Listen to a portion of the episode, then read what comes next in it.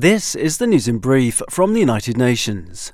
Nearly one in two people in Europe needs specialist rehabilitation treatment, but most are not getting the care they need, the U N Health Agency said on Tuesday. The World Health Organization, W H O, said in a new report that almost four hundred million people are affected and that forty-nine million years' worth of healthy lives are lost because of it. Some of the most common conditions that require rehabilitation include lower back pain, fractures, hearing and vision loss, along with stroke and dementia. The reasons for the problem include Europe's rapidly aging population, as well as the significant increase in the number of people living with a chronic condition.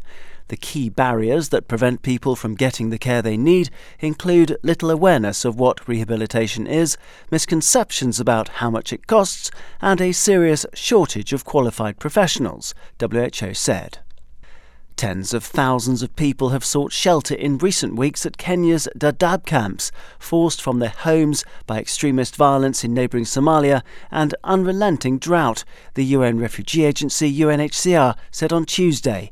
An estimated twenty-four thousand people have arrived at the camp complex since the end of September, but overall, more than eighty thousand have been taken in there in the past two years. Space for the new arrivals is lacking, and cholera has also broken out, said U N H C R spokesperson Boris Cheshyakov. In one area that U N H C R teams recently visited, a family was hosting up to twenty-eight people. Eight of them had already been infected. Treatment centers need more personnel and supplies to help curb any further spread of disease. The U N Refugee Agency and partners have provided assistance, such as clean drinking water and sanitation and hygiene facilities at the outskirts of the camps for the new arrivals. Spiralling debt in low- and middle-income countries has compromised their chances of sustainable development, the head of the U N Trade Facilitation Agency, UNCTAD, has warned. Speaking in Geneva, Rebecca Greenspan said that between seventy and eighty-five percent of the debt that emerging and low-income countries are responsible for is in a foreign currency.